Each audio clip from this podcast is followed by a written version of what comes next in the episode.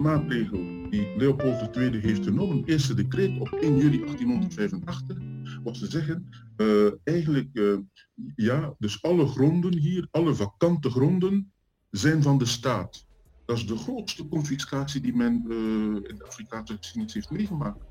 Dus de samenleving heeft naar mijn mening, en zeker ook in Vlaanderen, er alle belang bij om die kritische stemmen die nu opstaan en die de constructieve dialoog willen aangaan, ook met voorstellen komen om die dialoog ook effectief ook aan te gaan en te luisteren ook naar wat er leeft. Want anders vrees ik dat we binnen 10 à 15 jaar hier ook met een heel nieuw probleem gaan, gaan zitten, waar, het probleem dat we op dit moment nog niet zien.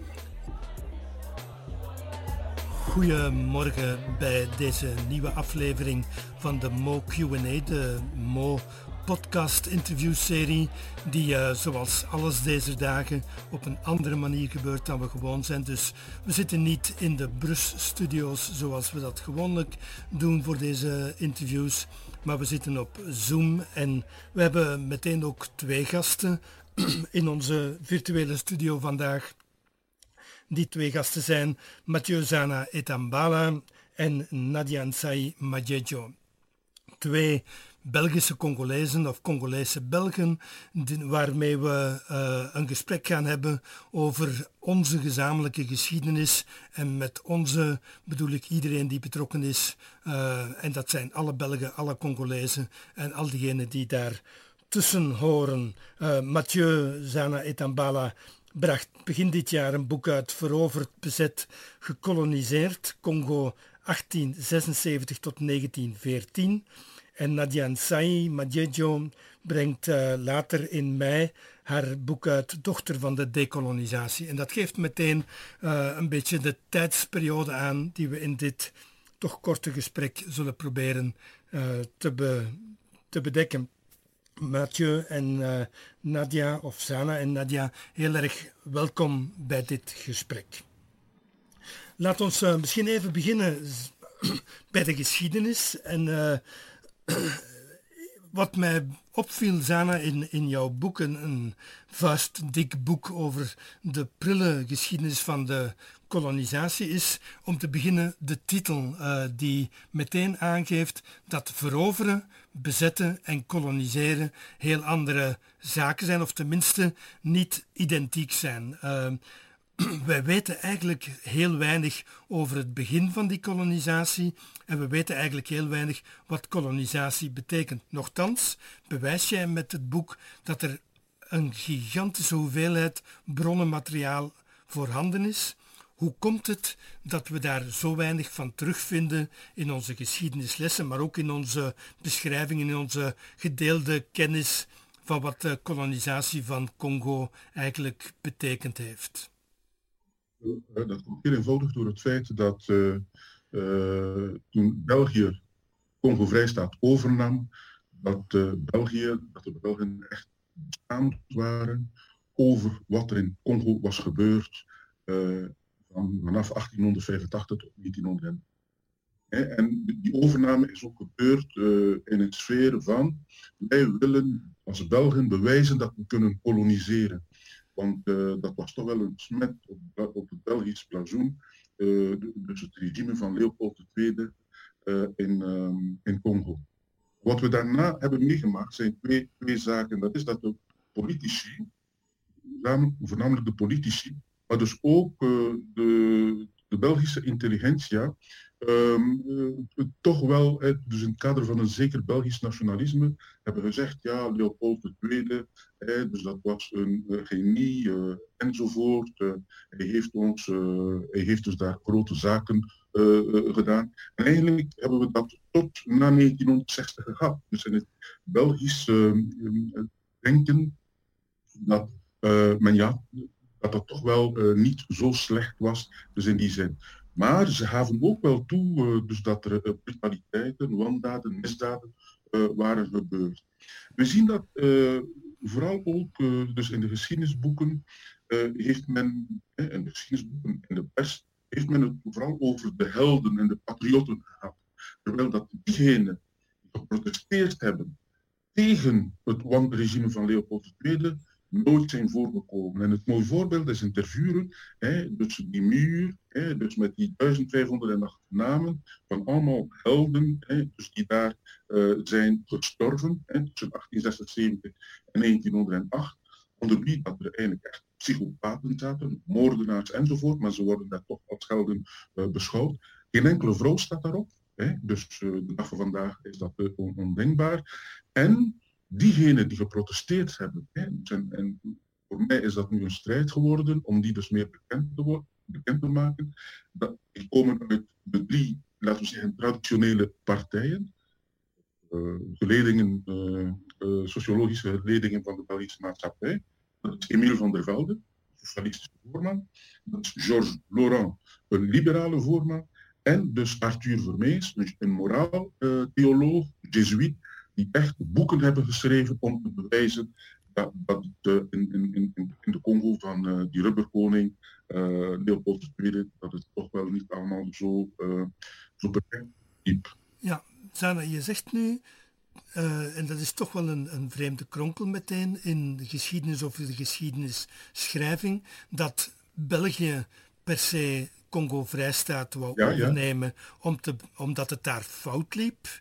En tegelijkertijd heel snel uh, die vroege geschiedenis van Congo onder Leopold II toch eens gaan voorstellen als een zegen voor de Congolezen en voor het, uh, en voor het land om, om de, die misdaden of de wandaden van de koning en, uh, en de vrijstaat toe te dekken. Wel, dat deden ze door uh, de volgende uh, redenen voor de kolonisering voor te stellen. Met name aan de ene kant was het een humanitaire zaak en aan de andere kant was het een economische zaak. Dus om economische belangen, dat geven ze wel toe. Maar het humanitaire, en dat is hetgene wat, wat wat mij hè, als, eh, als persoon het, meest pijn doet, maar uh, het zal mij geen pijn mogen doen als uh, beroepshistoricus, als professioneel historicus, maar als mens doet mij dus dat toch wel pijn, dat men dus die humanitaire redenen, waar ging het hem over, wel heel eenvoudig de zwarten, de Congolezen, de Afrikanen, als barbaren, als wilden, als kannibalen uh, voorstellen, ook als slachtoffers van de Arabieren en de gearabiseerden, die zij, zij hebben zich de plicht, zij hebben de plicht uh, opgenomen om hen dus daarvan te verlossen. Terwijl dat het regime van Leopold II bij God even erg was als het regime van, uh, laten we zeggen, eh, in het oosten van Congo, uh, wat de Arabieren daar hebben gedaan, want die waren daar ook voor ivoor en voor slaven. En wat men in het westen voordien ook had gehad met de slavenhandel, hè, dus de beneden Congo, daar is tot lang in de 19 de eeuw. De slavenhandel, de clandestine weliswaar, um, uh, was nog altijd uh, bezig. Dus en onder dat nom, dus van hen als wilden beschouwen, als barbaren enzovoort, dus hen, uh, mens, meer mens te maken, want die waren inferieur, wilden ze dus, hoe zou ik zeggen, de kolonisering, de Europese kolonisering justifiëren. Hè? En dat vind ik, uh, dat vind ik bijzonder, bijzonder Je geeft op het einde van, uh, van het boek aan dat, uh, en je omschrijft wat je hier nu zegt als de missie van de état civilisateur, hè? de, ja, de ja. staat die het volk moest beschermen en het ras verbeteren, staat er, die de vrije handel moest garanderen ja. en de vrijheid van godsdienst moest garanderen. dat zijn... Dat is niet gebeurd, hè? Dat is niet gebeurd. Hè. Als we dus nu eens uh, hè, uh, kijken, hè, de eerste maatregel die Leopold II heeft genomen, het eerste decreet op 1 juli 1885, was te zeggen, uh, eigenlijk, ja, dus alle gronden hier, alle vakante gronden, zijn van de staat. Dat is de grootste confiscatie die men in de Afrikaanse geschiedenis heeft meegemaakt. Alle vakante gronden. Dus men had niet eens op voorhand bekeken, wat betekent dat nu voor de Congolese vakante grond? In de tradities van de Afrikanen zijn er geen vakante gronden. Degene, dus de levenden, kunnen die gronden niet zomaar verkopen of zomaar verhuren ad, ad vita, vita Dat, dat kon niet. Hè? Dus de grond, hè, dus er waren rituelen, belangrijk, om dus de voorouders de toelating te vragen met hun akkoord dus om vreemdelingen dus bij hen te laten komen. En bovendien, dus uh, het staatsdomein, uh, dus de, de mensen spraken af, de rivieren waren vrij, ze konden vissen waar ze wilden, ze konden jagen waar, waar, ze wilden. Dus men heeft absoluut geen rekening gehouden met de, de, de, de traditionele denkschema's en denkstructuren en overtuigingen en religies van de, de, de Afrikanen. Dat is het ergste. Dus, en dat nog doorloopt tot de dag van vandaag, dat vind ik van erg. Ja.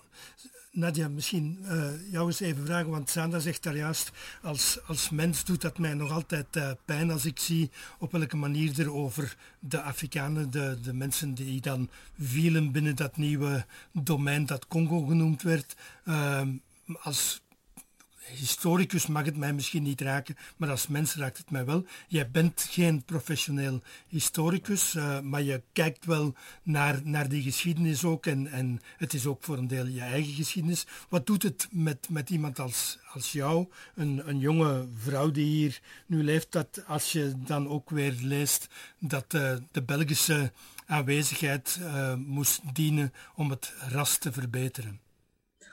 Natuurlijk is dat iets dat mij, dat mij persoonlijk ook raakt. Hè. Um, ik, heb, uh, ik geef toe dat ik heel veel moeite gehad heb om uh, dit boek te lezen. Um, ik had niet verwacht dat het, uh, dat het zo hard zou zijn. Um, eerst en vooral is het een boek dat zeer gedetailleerd is met heel veel detail voor het geweld dat heeft plaatsgevonden. Dus als je alles eigenlijk samenneemt, als lezer en, en zeker als iemand van, van Congolese origine, bijna het geweld dat is aangedaan eigenlijk uh, ten aanzien van de, van de Congolese bevolking. Uh, Zane heeft ook heel specifiek aandacht voor uh, de Evenaarsprovincie.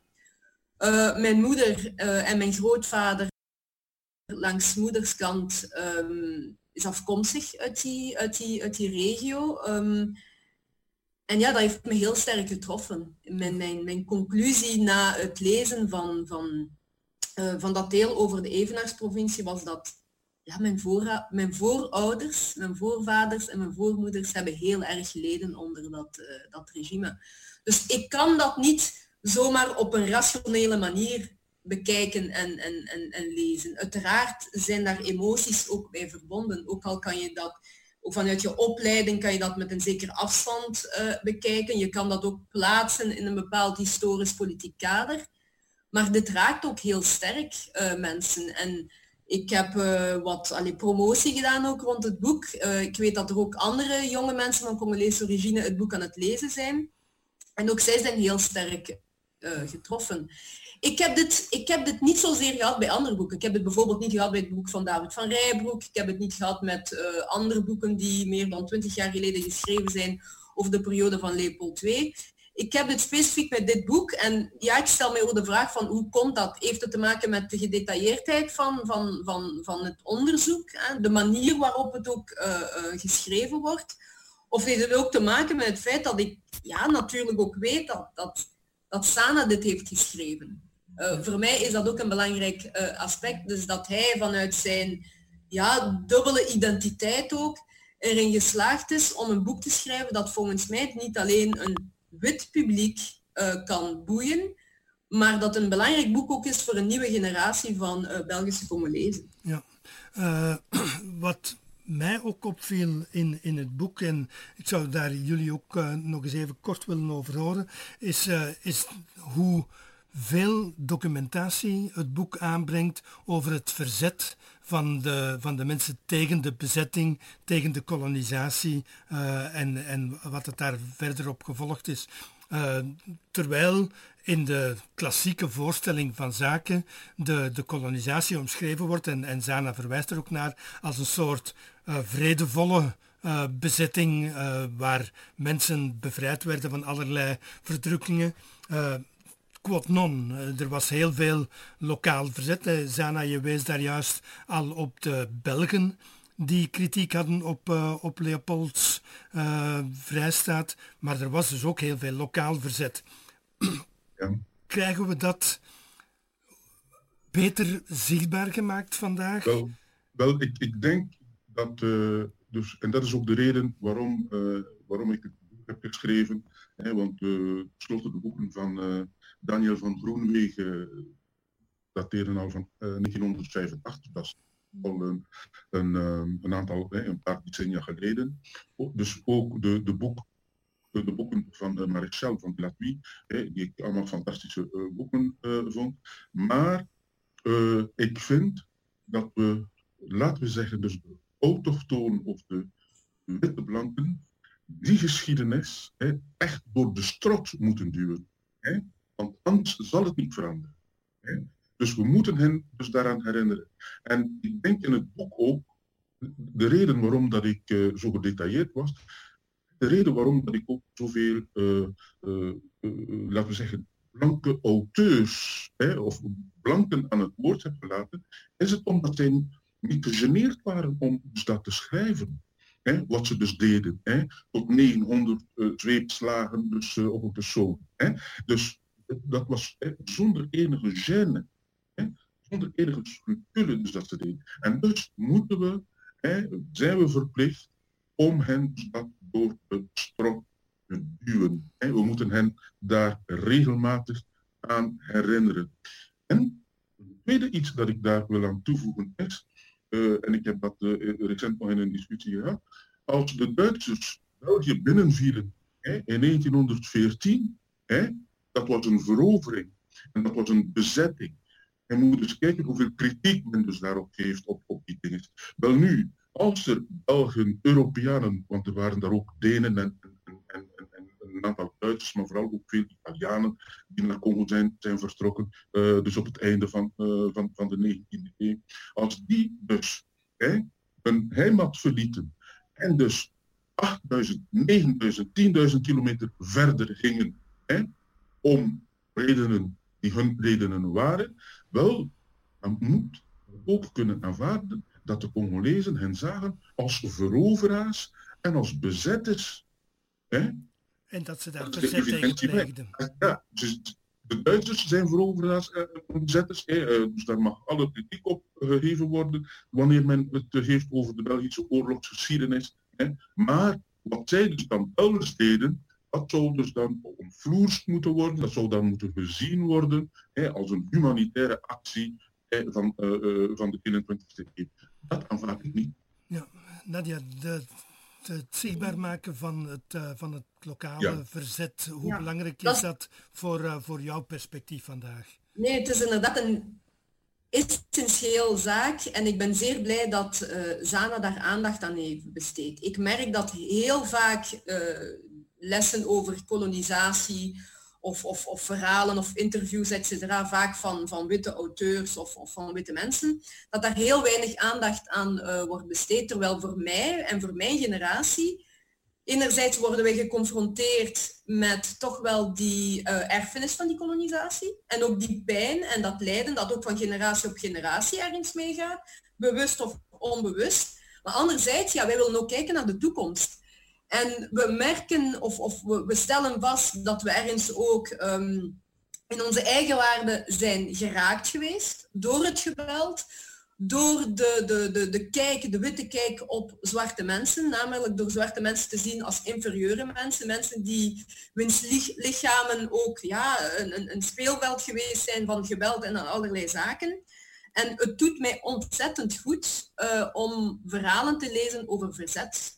Namelijk uh, verhalen dat ja, die Congolese bevolking of die verschillende Congolese volkeren verspreid over het hele land dat zij niet zomaar aanvaard hebben dat die veroveraars vanuit Europa hun land hebben ingenomen. Er is inderdaad effectief verzet geweest. En heel specifiek ook, als het gaat over de regio van mijn grootvader, die afkomstig is van Boomba. Ja, ik, het, het, het, het, het geeft mij een, een, een ik, ik merk dat, het geeft mij een goed gevoel om te zien dat bijvoorbeeld een Boomza, de Mouza of de Bouja, dat zij zich effectief ook hebben verzet in het bedrijf tegen het, verzet, tegen het bedrijf uh, Anversoise, dat dus ja, actief was in die regio uh, en, en die bevolking eigenlijk ja, op een gruwelijke, gruwelijke manier heeft ingezet in de exploitatie ook van, uh, van, van, van rubber. Dat is een essentieel zaak, zeker als we kijken naar de toekomst, want natuurlijk de vraag is ook van hoe herstel je daarvan? Ja. Een volk, een land dat zo een vreselijke zaak heeft meegemaakt, hoe ga je naar de toekomst kijken en, en hoe ga je jezelf als individu, maar dus ook als volk en als land beter maken? Hoe ga je daarmee om met die toekomst? En dan is het essentieel om te weten dat voorouders zich hebben verzet en dat het belangrijk is ook voor toekomstige generaties om in de context waarin ze zijn, of dat nu in Congo is of in de diaspora, om de geest van verzet, om dat ergens ook te blijven consolideren op, uh, op, op, op, zijn eigen manier. Ja. Zijn er nog Even terug naar, naar die uh, verre voorgeschiedenis ook. Uh, want ik vermeldde daar straks bij de drie hoofdstukjes of de drie thema's uh, van die etat civilisateur ook de vrijheid van godsdienst. Dat betekende eigenlijk het opleggen van een, van een godsdienst. Het was altijd het bevrijden van mensen betekende het ketenen en de vrijheid van godsdienst garanderen betekende eigenlijk een godsdienst opleggen. Er waren vanaf het begin missionarissen aanwezig in, uh, in Congo-Vrijstaat en daarna in Belgisch Congo. Ehm, het is heel moeilijk om daar een soort algemene uitspraak over te doen, maar toch kan je je niet van de indruk ontdoen dat zij veel te lang gezwegen hebben over wat zij ongetwijfeld hebben moeten zien en, uh, en getuigen van, van geweest zijn. Of is dat een, uh, een foute conclusie? Absoluut niet, want ik heb me effectief, en dus ik ben een, uh, een belovig iemand, ik noem me kat katholiek, uh, dus na het schrijven van dit boek, en ik ben dus met het tweede deel bezig over drie andere regio's, heb ik me al afgevraagd. Hoe komt het dat die Congolezen zich nu nog altijd vastklampen aan de katholieke godsdienst, aan de protestantse godsdiensten, als we dus de, de medewerking van de missionarissen hebben gezien en de bezetting ook van, van, van, van, van Congo. En in het boek hè, dus zijn we dus daar een paar keren op um, gekomen, namelijk dat dus die eerste kwart eeuw van de evangelisatie niet de praktische zijn van de evangelisatie van, van Congo. Er zaten dus daar hè, eh, dus ook missionarissen waren die we, eh, laten we zeggen, in het West-Vlaams zouden zeggen, die topgezot waren, hè, die brutaal waren, hè, dus die uh, inderdaad dus de, de, de als wilden zijn, met, met, wie dat ze dus alles konden doen. En waarom dus hebben ze gezwegen? Ze hebben gezwegen om diverse redenen. Hè? Maar de belangrijkste is met name dat ze bescherming kregen van al die, uh, hoe zou ik zeggen, uh, die, die psychopaten en handels, bewapende handelsagenten enzovoort. Dus om uh, dus daar aan hun missionair werk te doen. En ten tweede, dus ook omwille van het financiële. Dus ze kregen ook geld hè, dus, en materiële voordelen om dus daar naartoe te gaan. De Leopold II gebruikte hen ook in zijn bezettingspolitiek, hè, dus waar katholiek, Belgische katholieke missionarissen waren, ja, beschouwde hij dat als effectief uh, zijn, uh, zijn, uh, zijn gebied. Hè. En ze, ze kijk, er is binnen die katholieke kerk, laten we zeggen, een discussie geweest rond het grondbezit. Hè, want Leopold II beschouwde dus dat als zijn eigen domein. En hij heeft dus dat enorm veel in concessies gegeven. Hè? Eh, miljoenen hectare. La Compagnie Kassai, uh, le Comité du Katanga, noem maar op. Uh, Abir, Anversoise enzovoort. Dus, dus die dat. Maar wat we vergeten is dat hij dus ook grond gaf aan de missionarissen. Grond van de Congolezen gaf aan de missionarissen. Hè? Want in 1905, dat staat nu in, het, in de volgende tekst die ik aan het voorbereiden ben, is er een conventie tussen de Heilige Stoel, Vaticaan en de Congo-Vrijstaat, waarbij dus dat missionarissen die een nieuwe missiepost wilden oprichten, waarbij dus dat er wat, uh, uh, hoe ik zeggen, landbouw werd gegeven en uh, beroepsopleiding, dat ze tot 200 hectare konden krijgen. Dus dat was een aanvaarding van het regime van Leopold II dus die die gronden van de Congolezen hadden geconfiskeerd. Dus die eerste bladzijden van uh, de, de, eerste kwart eeuw, dus tot en met de, de Eerste Wereldoorlog, denk ik, uh, moeten we, uh, laten we zeggen, niet de schoonste bladzijden van de missiegeschiedenis van, van Congo.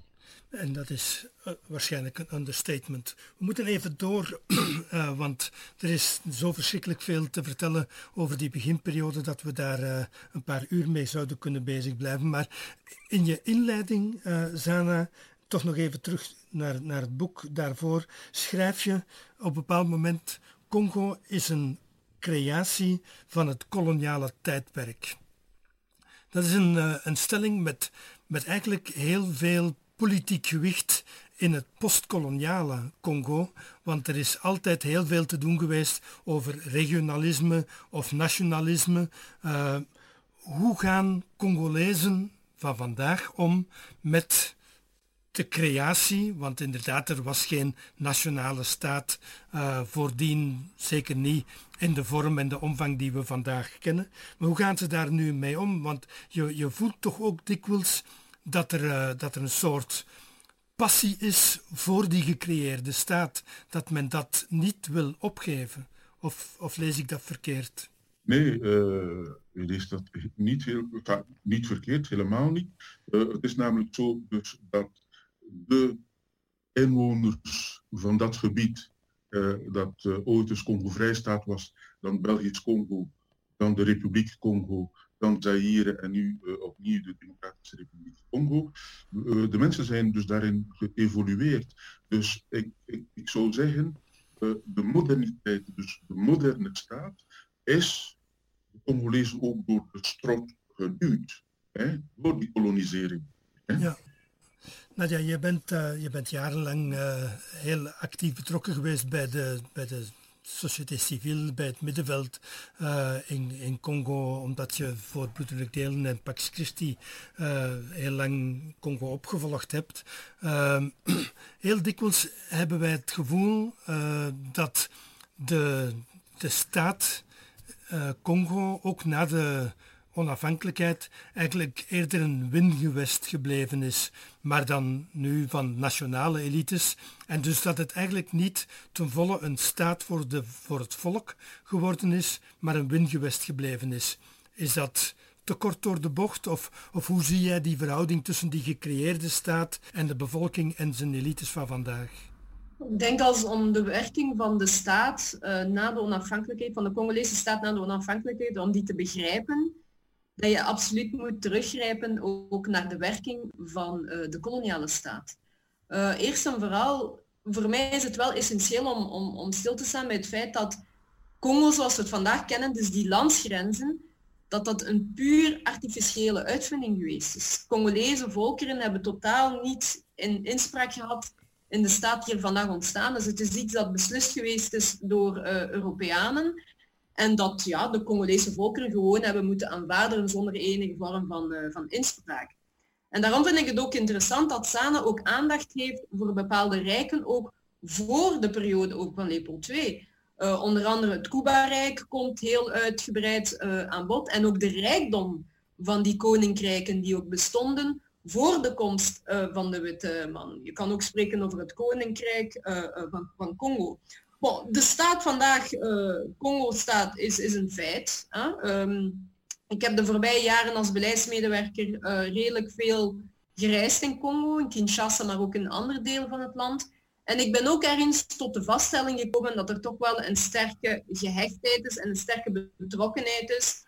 Of een sterke, ja, um, uh, nationale identiteit. Ik denk dat dat een, een, een, feit is. Congolezen in Congo, maar ook in de diaspora voel je dat. Zij, zij zijn betrokken en zij voelen zich ook echt wel uh, verbonden met uh, de staat. De staat die ze zelf nooit of hun voorvaders niet hebben gecreëerd, maar de staat die dus ja, is gecreëerd geweest door Leopold II en zijn, en zijn bondgenoten.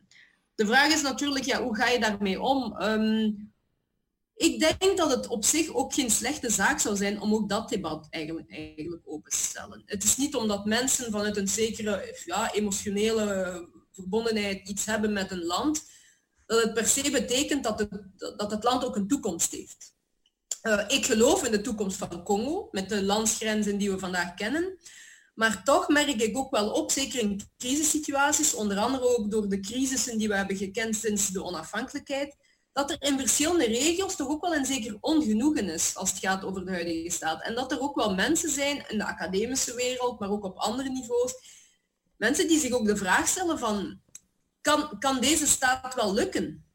Is, is, is het wel mogelijk om, om deze staat te gaan ontwikkelen bijvoorbeeld?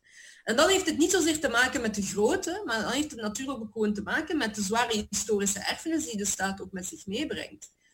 Um, als het gaat over organisatie van een staat, ja, dan moet je natuurlijk ook kunnen baseren op iets. Uh, ga je bepaalde modellen uit het Westen, uit Europa, zomaar gaan kopiëren in die Congolese context? Of ga je jezelf eerder gaan, gaan inspireren op, op, op meer lokale manieren van, van organisatie enzovoort? Dat zijn vragen die ik me stel omdat de vaststelling is natuurlijk dat Congo, de evolutie van Congo na uh, de onafhankelijkheid, ja, is er niet, die evolutie heeft niet geleid tot een situatie waar de Congolese bevolking als geheel er echt beter op van geworden is. Maar dat heeft te maken ook met die zware koloniale erfenis. Ik ga het voorbeeld geven van die plundering. Je verwijst naar een wingewest. Het is vandaag inderdaad een, een wingewest voor een Congolese elite. Maar ik zou zelfs durven zeggen, het is nog altijd een, een wingewest voor de wereld gewoon. De Congolese grondstoffen, zoals we dat gezien hebben eind 19e eeuw, tot vandaag zijn die grondstoffen nog altijd heel erg nodig, ook gewoon voor de wereldmarkt. We spreken nu over kobalt, jaren geleden ging het over, over kooltan, uh, goud. Um, in Antwerpen is de diamant, diamantsector ook weer heel uh, intensief bezig met het versterken van contacten met, met Congo om juist die samenwerking met de diamantsector in Congo weer op te starten. Dus het gaat niet alleen over die Congolese elite, het gaat nog altijd ook over de wereld, de internationale markteconomie, die nog altijd kijkt naar Congo als een, een, een, een, gebied waar men vooral heel veel grondstoffen moet uithalen. En die specifieke plunderingslogica, ja, die is natuurlijk ook eens geïntroduceerd geweest tijdens die koloniale periode en beginnende met, uh, met Leopold II en met de Congo-staat. Maar kan je dan, of moet je dan op een bepaald moment vaststellen, en, en half suggereer je dat uh, misschien, dat een, een constructie die zo'n zwaar uh, verleden heeft, dat je die dat die op een bepaald moment niet te redden valt voor de toekomst en dat je die noodzakelijk moet herdenken of nee. Nee. Nee, het, het zou kunnen dat het lukt, maar tot nu toe is het niet gelukt. En de vraag is dan van hoe komt dat dat het niet gelukt is? En ik, mijn wens is dat Congolese, uh, de Congolese elite, de intellectuele elite, vanuit de diaspora, mensen die in Congo zijn, dat ze inderdaad zouden nadenken over dat vraagstuk van waarom is het niet gelukt om die staat leefbaar te maken? En wat is dan het model voor de toekomst? Ik zie vooral heel veel zaken kopiëren. Ik zie dat de elite heel veel zaken probeert te kopiëren. We zien dat met die verkiezingen. Uiteraard is inspraak noodzakelijk, maar moet dat bijvoorbeeld per se gaan met verkiezingen die je om de vier, vijf jaar organiseert. Ook als het gaat over de grondwet. De grondwet die we vandaag in Congo hebben, is een grondwet die heel sterk geïnspireerd is op de Belgische Franse grondwet. Ook zijn daar andere mogelijkheden mogelijk. Ik, ik, ik denk dat de, Congolese elite eigenlijk voor een zeer grote uitdaging staat en eens, en eens na moet denken over van welk politiek model kan lukken in een staat, in de huidige staat met de huidige grenzen die we hebben. Het gaat slecht in uh, Congo op dit ogenblik, maar voordien, uh, dus ik heb, ik heb de, de, houding van de Belgen daarover al uh, omdat er in dat land echt een zware morele erosie is. Het, bij velen is er geen wil om, om, om, om, uh, uh, dus om het goed te, doen. Is er alleen maar een wil om zo vlug mogelijk zijn zakken te vullen. Het is alsof dat ze voortdurend in een oorlogseconomie zitten. niet investeren op lange termijn, maar zeer, snel, want je weet maar nooit dus dat, dat, dat, ik als uh, beleidsmaker vervangen word of doodga enzovoort. Dus er is een probleem. Hè? Dus niet zo, hè? want we hebben nog nooit zoveel universitairen gehad. We hebben nog nooit zoveel dokters in gehad enzovoort. En het gaat steeds maar slecht. Moet, er moet gewerkt worden aan de morele heropstanding van, laten we zeggen, die Congole van een zekere Congolese elite. Dus de morele tegenmachten die we hebben in, in het land. Ja, op dit ogenblik ja, lijkt mij dat een beetje de, de, de katholieke kerk, een, een, beetje de protestantse kerk, maar voor de rest weinig. Hè. Het is om het even wie dat er president wordt als die maar goed is voor het, voor het volk. Je moet geen IQ van 250 hebben. Absoluut niet. Dat eisen de mensen. Nadia, wat, wat dat uh, opbouwen van, van verzet tegen die exploitatie betreft, uh, je hebt altijd heel veel gewicht gegeven aan een beweging zoals Lucha bijvoorbeeld. Is dat een, uh, een beweging van onderaf die iets zou kunnen betekenen in de richting van dat morele herstel waar Zana het over heeft? Ik denk dat ik, ik heb altijd veel gewicht gegeven aan het middenveld in het algemeen niet specifiek uh, de nieuwe bewegingen, die burgerbewegingen zoals Lucha, maar er zijn er ook andere die ontstaan zijn de voorbije uh, vijf à, zeven jaar. Uh, maar ook, ja, recent was ik nog in, in, het, in, in, in Congo, in de Bandundu-streek. en daar heb ik heel wat organisaties ontmoet, vrouwenverenigingen, boerenorganisaties. Ja, dat zijn allemaal organisaties die toch wel een belangrijke demografische groep uh, vertegenwoordigen. Als je kijkt naar hoeveel mensen die leven van landbouw, als je kijkt naar vrouwenbewegingen, maar ook jongeren, hè, meer dan 65% is jonger dan 25 jaar. Dus dat zijn belangrijke demografische groepen. En ik denk dat er vanuit die groepen, door de versterking ook van die groepen, dat je het kan komen ook tot een meer kritische uh, volksmassa. Ik geloof niet dat de Congolese elite uit zichzelf uh, zal verbeteren. Ik geloof niet dat, dat de, de, het morele gedrag van zij die vandaag aan de macht zijn, dat dat, dat, dat automatisch zal veranderen. Ik denk alleen dat dat zal gebeuren als, um, als er van bepaalde hoeken ook een vorm van, van, van drukkingsbeweging ontstaat. En dan moet je inderdaad durven kijken naar wie vandaag in die Congolese samenleving kan dat uh, realiseren. En dan kijk ik uiteraard ook naar de katholieke kerk. Hè. Blijft toch wel een belangrijke uh, drukkingsgroep in de Congolese samenleving. Maar niet alleen de, de, de kerk, zeker ook die burgerbeweging zoals Lucha. Omdat het toch wel, over, omdat toch wel gaat over mensen die ondanks de opeenvolgende crisissen zijn ze erin geslaagd om zich toch wel op, op te leiden, te vormen.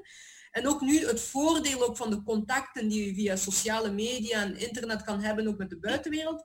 Je ziet dat er een nieuwe, een, een, nieuwe type Congolees ontstaat. Een Congolees die namelijk zijn eigen situatie goed kent, maar die ook in contact is uh, met, uh, met de wereld.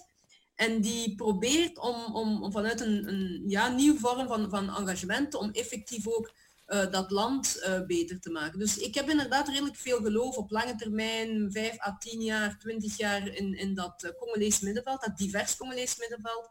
En ik zie daar inderdaad ook wel een rol in voor, voor de katholieke kerk om het morele gedrag dat, zoals Sana zeer goed omschrijft, ook om, om, om dat ook echt naar een, naar een revolutionaire dimensie te, te, te brengen als we het hebben over, over Congo, zoeken we naar, uh, naar de kracht van, van middenveld en van onderuit en, uh, om, het, om het land te versterken. Laat ons misschien eens het stapje terugmaken naar, uh, naar België, waar, waar jullie allebei opgegroeid zijn en, en actief geworden zijn, bijgedragen hebben tot, uh, tot de samenleving, maar ook tot het, uh, tot het debat over de verhouding tussen Congo en, en België.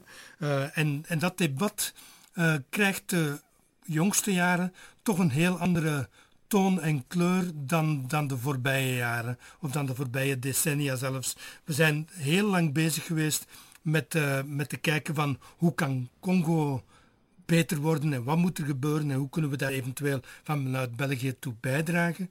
Vandaag lijken we eindelijk toe aan de vraag hoe kunnen we België zelf decoloniseren, want die vraag is eigenlijk 50, 60 jaar niet gesteld. Decolonisatie, dat was de opdracht voor de Congolezen, niet voor ons Belgen, want wij waren niet gekoloniseerd. Dat lijkt toch wel te veranderen. Nadia, jouw, jouw boek uh, heeft als titel of zal als titel hebben Dochter van de decolonisatie. Jij bent mee een stem in dat nieuwe debat. Wat is er veranderd en wat moet er verder veranderen? Ja. Um, het is een belangrijk debat ook omdat ik, uh, allee, ik ben zelf ook niet uh, historica van, van opleiding, Maar ik vind wel dat het onderzoek dat gevoerd wordt door mensen zoals Sana, dat dat ook wel uh, zaken zijn die moeten kunnen gebruikt worden in een debat. En zeker ook onze vraag stellen van wat doen we daar nu mee ook naar de toekomst toe? Uh, een belangrijk vraagstuk van hoe kan wat Sana heeft geschreven ook beter geïntegreerd worden, bijvoorbeeld ook in ons onderwijs. We weten dat er in het onderwijs heel weinig aandacht is voor uh, de koloniale geschiedenis. Als je geluk hebt, kom je het wel tegen in het secundair onderwijs. Op universitair niveau, hoger, hogescholen, moet je al een richting kiezen waar ze daar toch wel wat aandacht voor hebben. Dus dat zijn voor mij heel belangrijke punten van wat doen we met dat verleden? En om natuurlijk die vraag te kunnen beantwoorden, moeten we eerst, eerst en vooral ook durven stilstaan met het verleden. Heel veel mensen hebben die koloniale geschiedenis niet meegekregen. Vandaar dat ik ook hoop dat uh, dit boek van Zana, dat dat niet alleen een maatschappelijk debat op gang zal brengen, nu misschien naar aanleiding van 60 jaar, eventueel na de coronacrisis, maar dat het ook op niveau van de politiek iets losmaakt. Ik vind dat dit boek perfect ook een aanleiding zou kunnen zijn voor een, voor een commissie, een parlementaire commissie. We hebben in het verleden al verschillende parlementaire commissies gehad uh, rond uh, dossiers met betrekking tot uh, oud-kolonies. Ik denk dat dit boek over de Congo-staat ook een heel goede aanleiding zou, zou, zou kunnen zijn. Dus voor mij die decolonisatie gaan eerst en vooral over durven stilstaan met dat verleden. Dat verleden niet onder de mat steken, hè? dat recht in de ogen durven kijken en naar die verschillende verhalen durven luisteren en die verschillende verhalen ook durven lezen.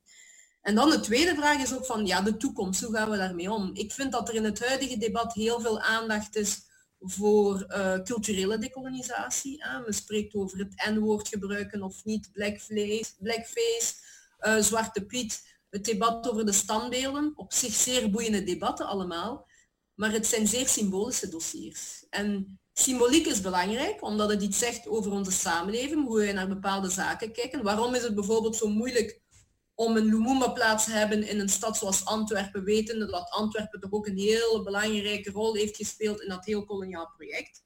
Oké, die vragen kunnen we ons stellen. Maar uh, mijn oproep is om dat decolonisatiedebat toch ook wel wat te gaan opentrekken. Niet alleen als het over onderwijs gaat, maar ook als het over media gaat. Wie komt aan bod als het over Congo gaat en welke verhalen worden verteld als het over Congo gaat. En in mijn boek maak ik zelfs de link ook met de sociaal-economische situatie. Mogen niet vergeten, België heeft een vrij grote Congolese gemeenschap. Ja, je zit hier met een gemeenschap die volgens studie redelijk goed is opgeleid, maar in diezelfde studie zie je ook dat de Congolese gemeenschap in het algemeen ook heel zwaar gediscrimineerd wordt. Deels heeft ook te maken met diploma's die niet erkend zijn en zo. Maar zelfs de generatie die hier is geboren en opgegroeid, heeft ook te maken met die structurele discriminatie. Moet weten, voor mij, ik heb Zana leren kennen in Leuven. Ik heb in mijn heel parcours, heb ik nooit andere professoren gezien van Congolese origine in Vlaanderen dat is vrij problematisch. Als je in Vlaanderen opgroeit, heb je ook je hebt modellen nodig. Je moet jou, jou ergens kunnen erkennen in mensen. En niet alleen in de sportwereld en niet alleen in de muziekwereld, maar dus ook in de academische wereld. Het feit dat ik op een bepaald moment ook heb kunnen zien dat iemand zoals Sana van Belgisch-Congolese origine boeken kan schrijven in het Nederlands, ja, dat zijn natuurlijk essentiële zaken geweest voor mij. Dat heeft mij ergens ook wel gestimuleerd. Dus die link ook maken naar die sociaal-economische participatie van mensen van Congolese origine of breder van uh, uh, zwarte, zwarte Belgen, daar gaat decolonisatie ook over. En tenslotte, decolonisatie voor mij gaat ook over het herstellen van die relatie ook tussen België en Congo. Dus het heeft niet alleen te maken met onze eigen samenleving, wat, wat hier gebeurt op die verschillende niveaus, maar het heeft ook te maken met de internationale betrekkingen tussen de landen die destijds hebben gekoloniseerd en de landen die destijds zijn gekoloniseerd geweest. Ook daar zit je met die ongelijke machtsverhoudingen die, die, die ook op termijn eigenlijk ja, moeten aangepakt worden. Ja, je verwees daar juist naar die symbolische acties. Uh, mijn indruk is dikwijls dat, uh, dat dat gebruikt wordt om, om de confrontatie aan te gaan. Zana geeft aan dat er, dat er vooruitgang gemaakt wordt, ongetwijfeld ook wel het geval is. Maar langs de andere kant uh, is die pijn, is, uh, is de uitsluiting en, en het racisme dikwijls nog zo ervaarbaar. Dat, en dat En mijn indruk is dat jonge mensen dat vandaag niet meer wensen te pikken. En dat zij niet meer wensen te wachten tot misschien een volgende generatie. En, en dat ze niet meer geloven dat het vanzelf beter gaat. Dus er wordt veel meer gevochten voor, uh, voor vooruitgang en minder gewacht, is mijn indruk. Ja, inderdaad. Want ja, de generatie van Zana is de eerste generatie. Uh, ik ben tweede generatie. We hebben gezien hoe de situatie van onze ouders was. Moeten ook weten, wij weten ook dat onze ouders ook heel veel hebben moeten opgeven. Hè? Mensen hebben hun land moeten verlaten, ze hebben zich helemaal opnieuw moeten aanpassen aan nieuwe context. Um, hebben zich opgeofferd om de kinderen te laten studeren en zo verder. En uiteraard willen we niet in dezelfde situatie terechtkomen. Mijn moeder, als, ik, als je bijvoorbeeld een interview zou hebben genomen met mijn moeder en met mezelf, die zou twee totaal verschillende discours hebben gehoord. Mijn moeder heeft vooral een, een houding van dankbaar zijn. We moeten dankbaar zijn dat we naar België zijn mogen komen en dat we hier de kansen hebben gekregen en zo verder. Terwijl dat ik natuurlijk graag een stap verder zou willen zetten. Uiteraard voel ik enige vorm van dankbaarheid, omdat je inderdaad hebt kunnen studeren en hier een leven hebt kunnen opbouwen. Maar ik ben ook gewoon een Belgische burger. En in die zin vind ik het ook wel mijn recht om een kritische Belgische burger te zijn. Want uh, ik kijk naar de toekomst en um, ik denk dat we inderdaad allemaal gaan moeten samenwerken en dat we ook compromissen gaan moeten sluiten als het gaat over een betere toekomst. Waar mensen die ook roots hebben in andere delen van de wereld, dat ze dezelfde kansen hebben. En het blijkt ook vandaag dat dat niet het geval is. Dat dat niet het geval is, dat mensen nog altijd gediscrimineerd worden, ook al hebben ze een goede opleiding, ook al hebben ze misschien de nodige taalkennis en zo maar dat ze alleen maar omwille van hun afkomst en van hun kleur gediscrimineerd worden. En dat zijn zaken die mij zeer sterk frustreren. Uh, en ik behoor nog tot de mensen die erin slagen om hun frustratie redelijk goed te kanaliseren en om te proberen om op een constructieve manier de dialoog aan te gaan. Maar er is een generatie die... Je moet ook weten, de, de meeste jongere zwarte opiniemakers die we nu horen, dat zijn mensen die hebben kunnen studeren. Die zijn redelijk constructief. Ze worden vaak zo'n beetje als, als de radicalen uh, afgebeeld, maar ik ken die mensen en dat zijn de constructieve mensen, want zij staan in de samenleving en zij willen de dialoog aangaan. Maar er is een heel grote groep, en ik ken ze, mijn moeder woont in Sint-Joost en ik kom ze daar tegen, een heel grote groep ook van jonge Afrikaanse mensen die heel zwaar um, gefrustreerd zijn en die zelfs, ik zou kunnen zeggen, die zelfs aan het radicaliseren zijn.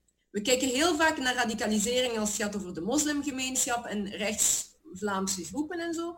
Maar zelfs in de zwarte gemeenschap is er ook een vorm van radicalisering, namelijk omdat mensen zien dat hun ouders, ondanks hun diploma's, ondanks het feit dat ze hier leven, ondanks het feit dat hun moeder iedere dag als uh, thuishulp of, of als, als verpleegster gaat werken in een ziekenhuis en eigenlijk heel moeilijk rondkomt en zo verder. Dus omdat ze eigenlijk ja, sociaal-economisch niet volledig uh, een plaats hebben in de samenleving. Dus die radicalisatie zie ik nu ook bij jonge mensen en dat is ontzettend gevaarlijk ook. En de vraag is ook van hoe gaan wij daar als samenleving mee op?